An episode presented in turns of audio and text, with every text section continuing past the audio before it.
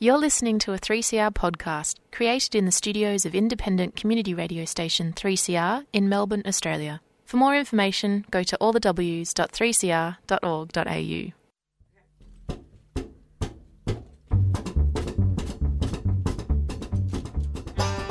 G'day, Annie McLaughlin here for this week's edition of Stick Together, the only national program focusing on union news, workers' stories and social justice issues. This program is produced in Melbourne for 3CR and the Community Radio Network with the support of the Community Radio Foundation on the stolen lands of the Kulin Nation and we pay our respects to their elders past, present and emerging.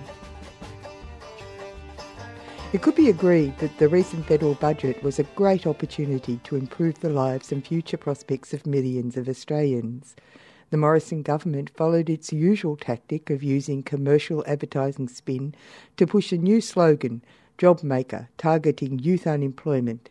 Today, we hear some reactions to the Job Maker announcements following a look at why TAFE, which missed out on budget night, is critical for Australian jobs and future.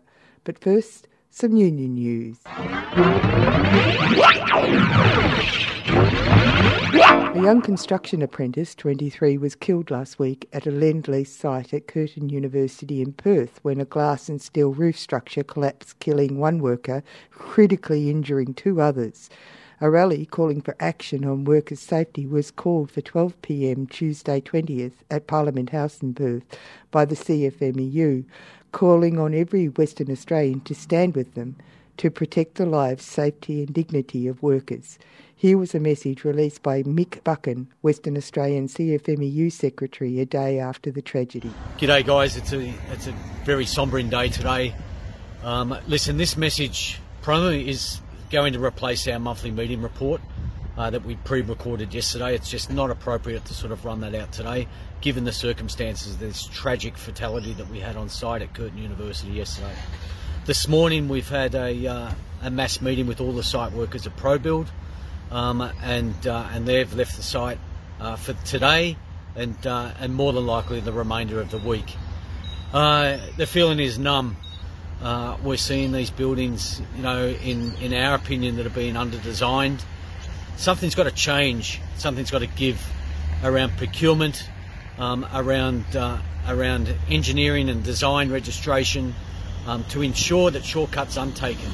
You know, we're sick of seeing Y16 bars in a concrete slab being replaced with Y12s.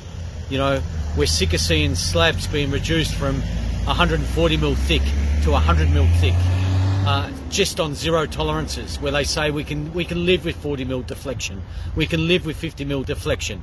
It is bull. It's got to change. You know, we're speaking to some people today on site uh, that are letting us know this, this information now on jobs that they're on not just the Curtin job, but other jobs in the city and around the place, where they're saying that they hear off engineers when they raise concerns, it's okay. We've had it redesigned. It can take these tolerances. Bullshit. It needs to change. We'll be insisting an urgent meeting with the minister to come out and put some roundtable, some forum together where where unions, builders, and like-minded thinking engineers, uh, the Steel Institute and others can get together and say enough is enough. We need to see the Building Commission take responsibility and do their job and ensure that these jobs are built to an Australian standard, above an Australian standard, uh, than rather taking shortcuts and getting engineers sign off projects that are below an acceptable standard. Thoughts and condolences to the family um, of, uh, of the young man whose life was tragically taken. But I can tell you, every worker uh, everyone will be affected for this for the remainder of their working life. How can we expect newcomers to come into the industry where we're seeing a pattern of this behaviour on under-design and serious workplace accidents? And the worst case scenario yesterday, a fatality and, a, and, and serious injuries occurred on site. At the end of the day, this is all about money. Gouging money from the top down, from the engineers, from the design, the design standards. We've got to see an end to it. It's time to act wake up building commission, wake up governments from around Australia, sort this out once and for all. During COVID, the Federal Liberal National Party has been running meetings with the Australian Council of Trade Unions, the ACTU, and employer groups including the Australian Industry Group, the Master Builders Association, the Australian Chamber of Commerce and Industry, and the Australian Mines and Metal Association. The employer groups backed by the Attorney General, Christian Porter, are looking for more casualisation, cuts in wages and conditions, including the removal of the better overall boot test. Many employers are primarily concerned with reducing wages, increasing their flexibility in hiring and firing workers, and increasing control over the allocation of work. Australian Council of Trade Union Secretary Sally McManus has stepped out and warned of concerning signs and of being on high alert. Recently, the ACTU made a concession at the talks that bosses who inadvertently underpay their workers and then discover the error would be able to pay them back without penalty or legal process.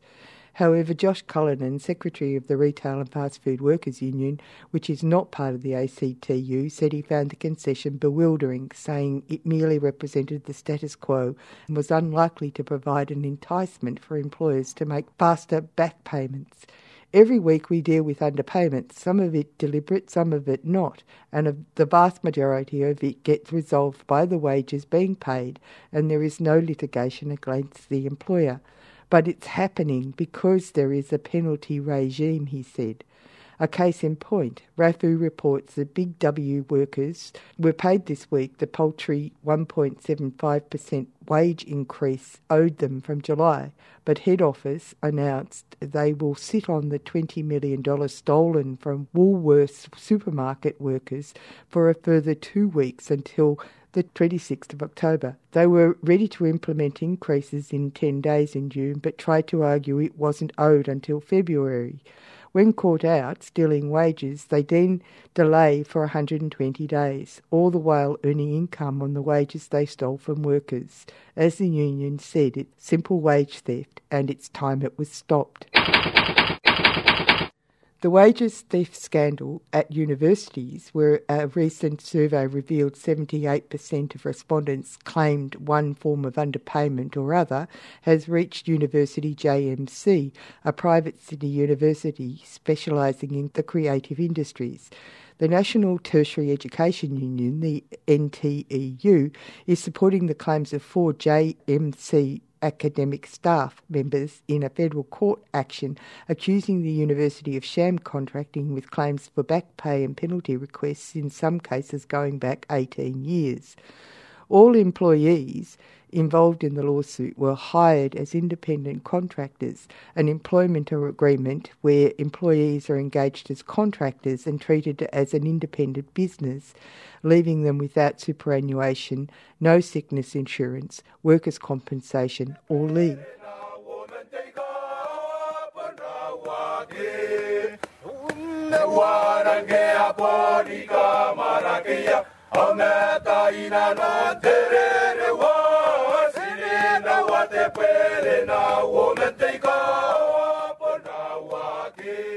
You're listening to Stick Together, worker stories and union news, broadcast around the country every week on the Community Radio Network. We are looking at the job creation policies that the federal government announced at the federal budget, the JobMaker Plan. First, we will hear from Ali Pennington, senior economist at the Future of Work, who explains what it is, and then Matt Grudnoff for a view on the best bang for buck when it comes to jobs creation. Matt is an economist for the Australia Institute. Well, to, to start off with, JobMaker has just been this um, blobby beast that anything that gets uh, that, gov- that government wants to say is about creating jobs, they just throw it under the JobMaker banner. So from the budget, we now know that JobMaker includes the income tax cuts. So it's just they've just thrown everything under the banner of JobMaker. Um, but the the major jobs creation program that they've um, hung their hat on is uh, a credit to employers who employ young unemployed people on JobSeeker. Um, and there are two rates. There is uh, one rate for people um, between 16 and 30 years old, and it's paid to employers of $200 um, a fortnight, I believe. Um, or uh, $100 a week for people over 30 years old. and I think they must work up to 20 hours a week. So this uh, program is supposedly going to cover 450,000 young people. Uh, and, you know, there are huge questions and huge problems with this because it's not clear if it's going to be administered within the welfare system and therefore not be um, extended basic labour rights to the ability to you know, be paid the right wage, uh, to collectively bargain, to improve your wage, uh, to be extended work health safety um, requirements, um, or if it's going to happen, you know, um, in, in the welfare system. So there, are some key issues with this program is uh, it only runs for 12 months, the subsidy. So uh, what I think will happen is that employers will take on these subsidised, public subsidised, cheaper workers, uh, sack them after one year because that's when the subsidy ends. Uh, and they will either use um, use the program in those kind of low skill, low wage sectors, particularly places like agriculture. And we've we've seen the the fruit growers all through the news saying we've got this shortage of labour supply, um, which which of course they could raise their wages and provide incentives for people to travel out to the regions. But um, these sorts of programs I see fix, fitting in with like the undersupply of migrant cheap migrant labour, um, as well as the possibility that the program actually leads to employers uh, sacking existing workers and replacing them with these um, these cheaper, you know, state supported ones. So this is um, I have huge alarm bells are ringing on this this 450,000 jobs program, especially because it's been it's been pitched as the answer to the youth jobs crisis, um, which is you know offensive.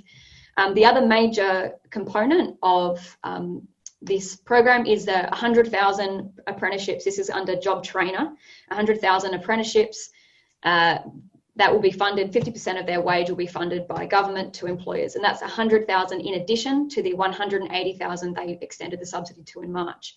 Um, again, I call BS on this because actually, in from 2012 to before the crisis, we lost 200,000 apprentices and trainees, uh, traineeships in our, our, skills pipeline.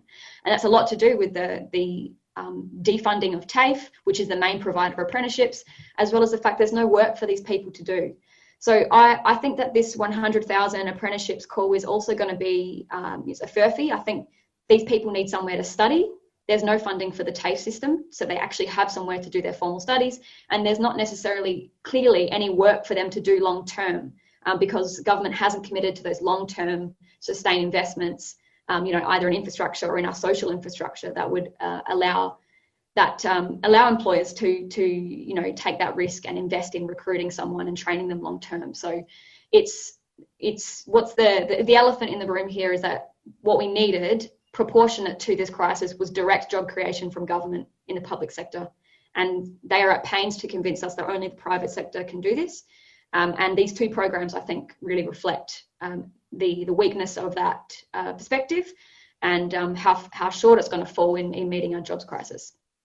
We, we found that 160,000 more jobs would be created if we gave that money to employment intensive industries directly. That is, the government directly spent in and invested in things like aged care, invested in universities, invested in childcare, then you get so many more jobs, 160,000. And, and if we use our jobs figure, um, it's almost 200,000 more jobs. Um, would have we would have got almost 200,000 more jobs if we invested in these sectors rather than handing them out in, in tax cuts. And, and that just highlights how awful uh, tax cuts are at creating jobs and stimulating the economy. You're listening to Stick Together, Worker Stories, Union News and Social Justice Issues. We are looking at JobMaker, the Morrison government's key job creation mechanism in the recent federal budget.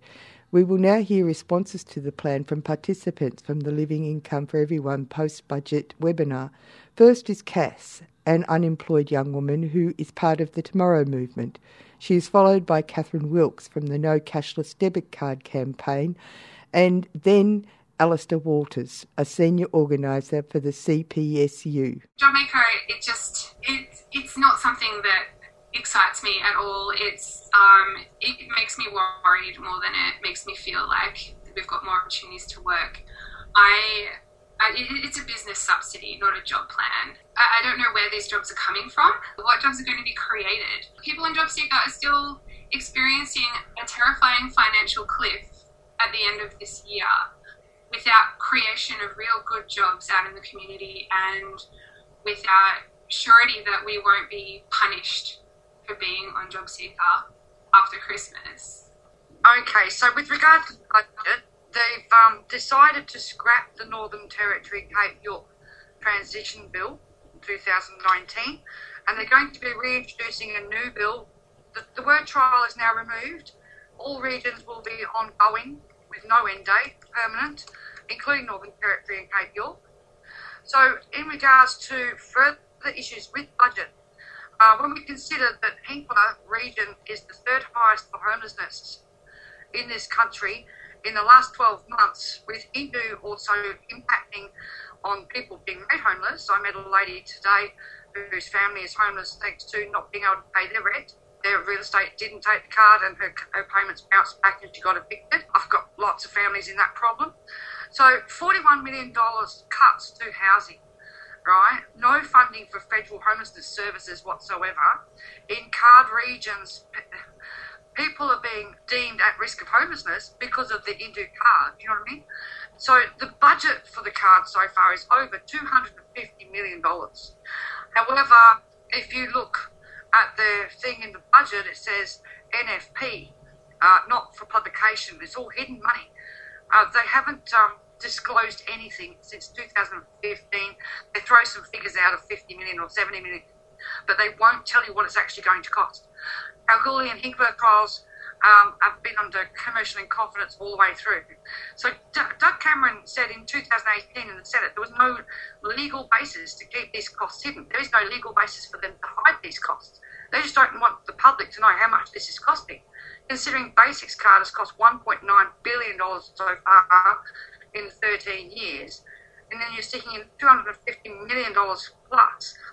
So, in regards to this job maker plan, right? Of um, basically, from my perspective, it's get rid of everybody over 35, employ under 35s, give them 20 hours a week, and the, the bosses get half pay or whatever. But what about all these workers that'll be on the cashless debit card?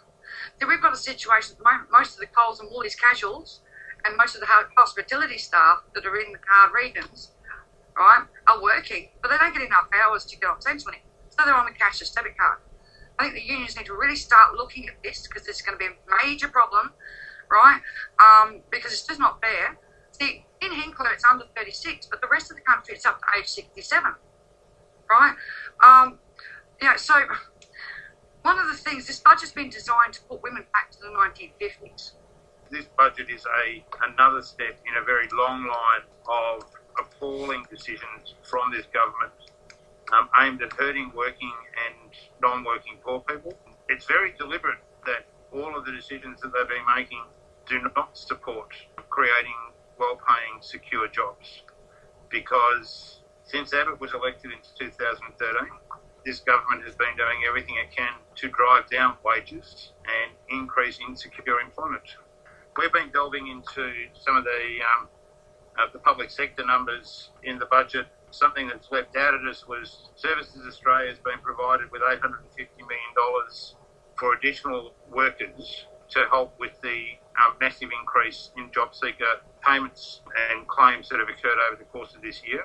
Because the government imposes an artificial cap on direct employment, less than 50 million of that money will actually go to people who are employed by the government. Over 800 million dollars of that additional money is going to multinational labour hire providers and outsourced call centre providers, many of whom are paying absolutely no tax in this country whatsoever. It is costing the government more for a worker through that those organisations. The worker is being paid is being paid less money and is in insecure employment, and the difference is being peeled off by the owners of those labour hire companies and those um, outsourced call centre providers. Um, and certainly in the cases of organisations like Stellar um, being funded through um, and Serco being funded through tax havens so that they're paying virtually no tax in Australia at all. One of the things that's absolutely critical is recognising that a critical part of community campaigning is improving awareness that there is an alternative, that we can have a community led economy where we make things fairer and that makes it better for everybody in the community and will actually improve the economy as well. CPSU is campaigning in the community both for permanent jobs and to get fairer outcomes for low income workers and people uh, who are unwaged and require government support. We need to be very systematically communicating with those people that we know in our families, in our communities, spreading the education that we get from people like Alison Pennington and building up that awareness of just what a um, deliberate and destructive path it is that this government is trying to take the country down. You're listening to Stick Together Workers' Stories, Union News, and Social Justice Issues. Since the government's announcements that a whole bevy of new apprenticeships would come out of JobMaker, it was surprising that TAFE missed out at budget time. The Centre of Future Work recently released a report on the economic outcomes from the TAFE sector. Here is a short outline of what they found. This research uh, quantifies, it takes a multidimensional approach at quantifying all the different economic benefits of TAFE because it's this period we're in now has been an aberration. That house that TAFE built is is still there, and despite underfunding, we find that it generates a massive uh, ongoing dividend to the Australian economy. The three main streams of economic benefits that we look into are, are looking at TAFE like an industry, which um, employs 30,000 people, but then has major other uh, more employment impacts because there are people in the supply chain who work in businesses that supply TAFE. Um, people who leave TAFE, they leave with a high level of skill and employability, and they move into the workforce and get higher earnings. And businesses also benefit from, from those skilled workers. And because TAFE makes uh, people more employable, it means that they're healthier. And so we find that there's uh, significant uh, reductions in fiscal expenditures on, on welfare and healthcare because of TAFE 2. So over 6 billion is created in the economic activity of TAFE by itself, as it were an industry in itself. So that's that is comprised of 3 billion of value added of GDP, um, but an additional 1.6 billion from all of the purchases and inputs of all of the different sectors that supply to the TAFE supply chain. So it's almost 50,000 jobs that the, TAFE system is uh, supporting right now. We identify that TAFE grads enter the labour force with better employment prospects and better skills than those who don't have uh, VET qualifications. So if you have a TAFE qualification, you earn 39% higher than 39% more than those who don't. Um, and it's almost $20,000 more in uh, your back pocket each year. And the total annual benefit of for all the TAFE educated workforce is 49 billion. And then benefit uh, the business benefits from those superior TAFE skilled productive, uh, productive workforce too. And we estimate that uh, the productivity benefits in higher profits to businesses at 35.6 billion. Governments, of course, do better too because more people earning more means they pay more tax. 25 billion is what we estimate is what governments get back into their coffers through the TAFE system um, every year. And that's over four times more than the actual costs of the TAFE system itself. Um, TAFE also is extending to parts of the country that aren't well served by the private training market because it's not profitable to extend quality vocational education, some of it very capital intensive, into regional areas. TAFE students are more likely to be low income, they're more likely to be Aboriginal and have a disability. The costs, though, are very modest, right? We, we find that it's only $5.7 billion per year. That's what it cost in 2018, and that's that represents only 0.3% of GDP. And so that's the summary of our total impact. That's the direct activity of TAFE as, as were a producer, the higher earnings of TAFE graduates, and the more uh, the higher productivity they generate, and the savings to government. And we estimate that total benefit annual benefit that flows every year because of the historic investment in the TAFE system at 92.5 billion every year.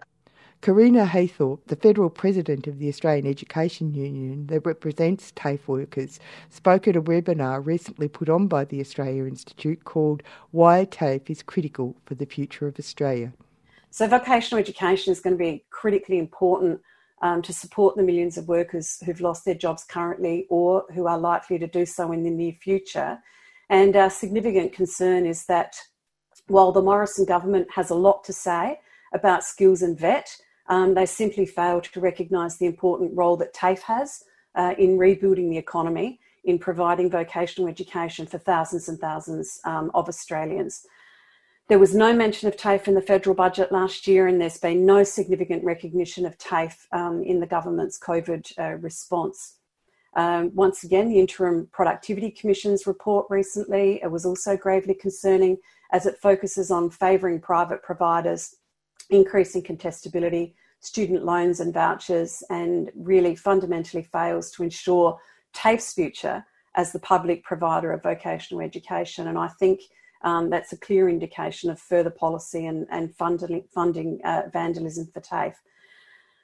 Um, importantly, this report uh, highlights the fact that the, the vet sector requires urgent rebuilding to ensure that it can support new skills acquisition, uh, job creation and opportunity, including for those people who've been hardest hit by the crisis, and that there's an urgent need. I think this is a really important recommendation an urgent need for a comprehensive public led reconstruction program that invests in the skills and vocational education of workers and young people. And that's very, very welcome news for our members because they see firsthand the impacts of these cuts. A 40% decline in TAFE institutes nationally, staff reductions with increased workloads, a loss of investment uh, in infrastructure such as state of the art facilities and up to date IT um, and technical and admin equipment. And um, indeed, if we're looking at the social purpose, you know, that strong social purpose, TAFE as a public good, the impact of closures in particular is felt very deeply in rural, regional, and remote locations where that provision of vocation is just so critically important for the local community, much less likely to be provided um, by private providers because they tend to prefer the cheap, make a quick profit um, scenario. So TAFE is the only institution um, with the infrastructure, the workforce, and the trusted reputation uh, to be able to provide the high quality vocational education qualifications that we need today to help um, not only recover from COVID crisis, but um, really for our future. And it must be supported to do so to do this. That's it for Stick Together today. If you want to catch up with our program, the podcast is available at 3cr.org.au or on iTunes or on Spotify. And you can contact the producers of the show at sticktogether3cr at gmail.com. My name's Annie McLaughlin. Remember, wherever you are, whatever you do, there is a union for you. And until next time, stick together and keep safe.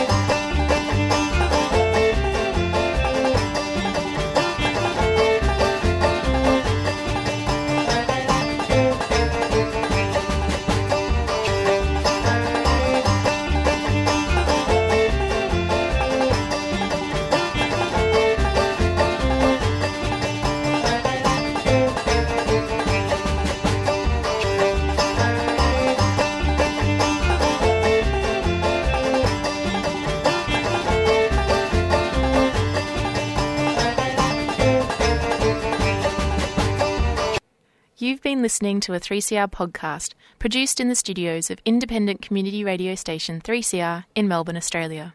For more information, go to allthews.3cr.org.au.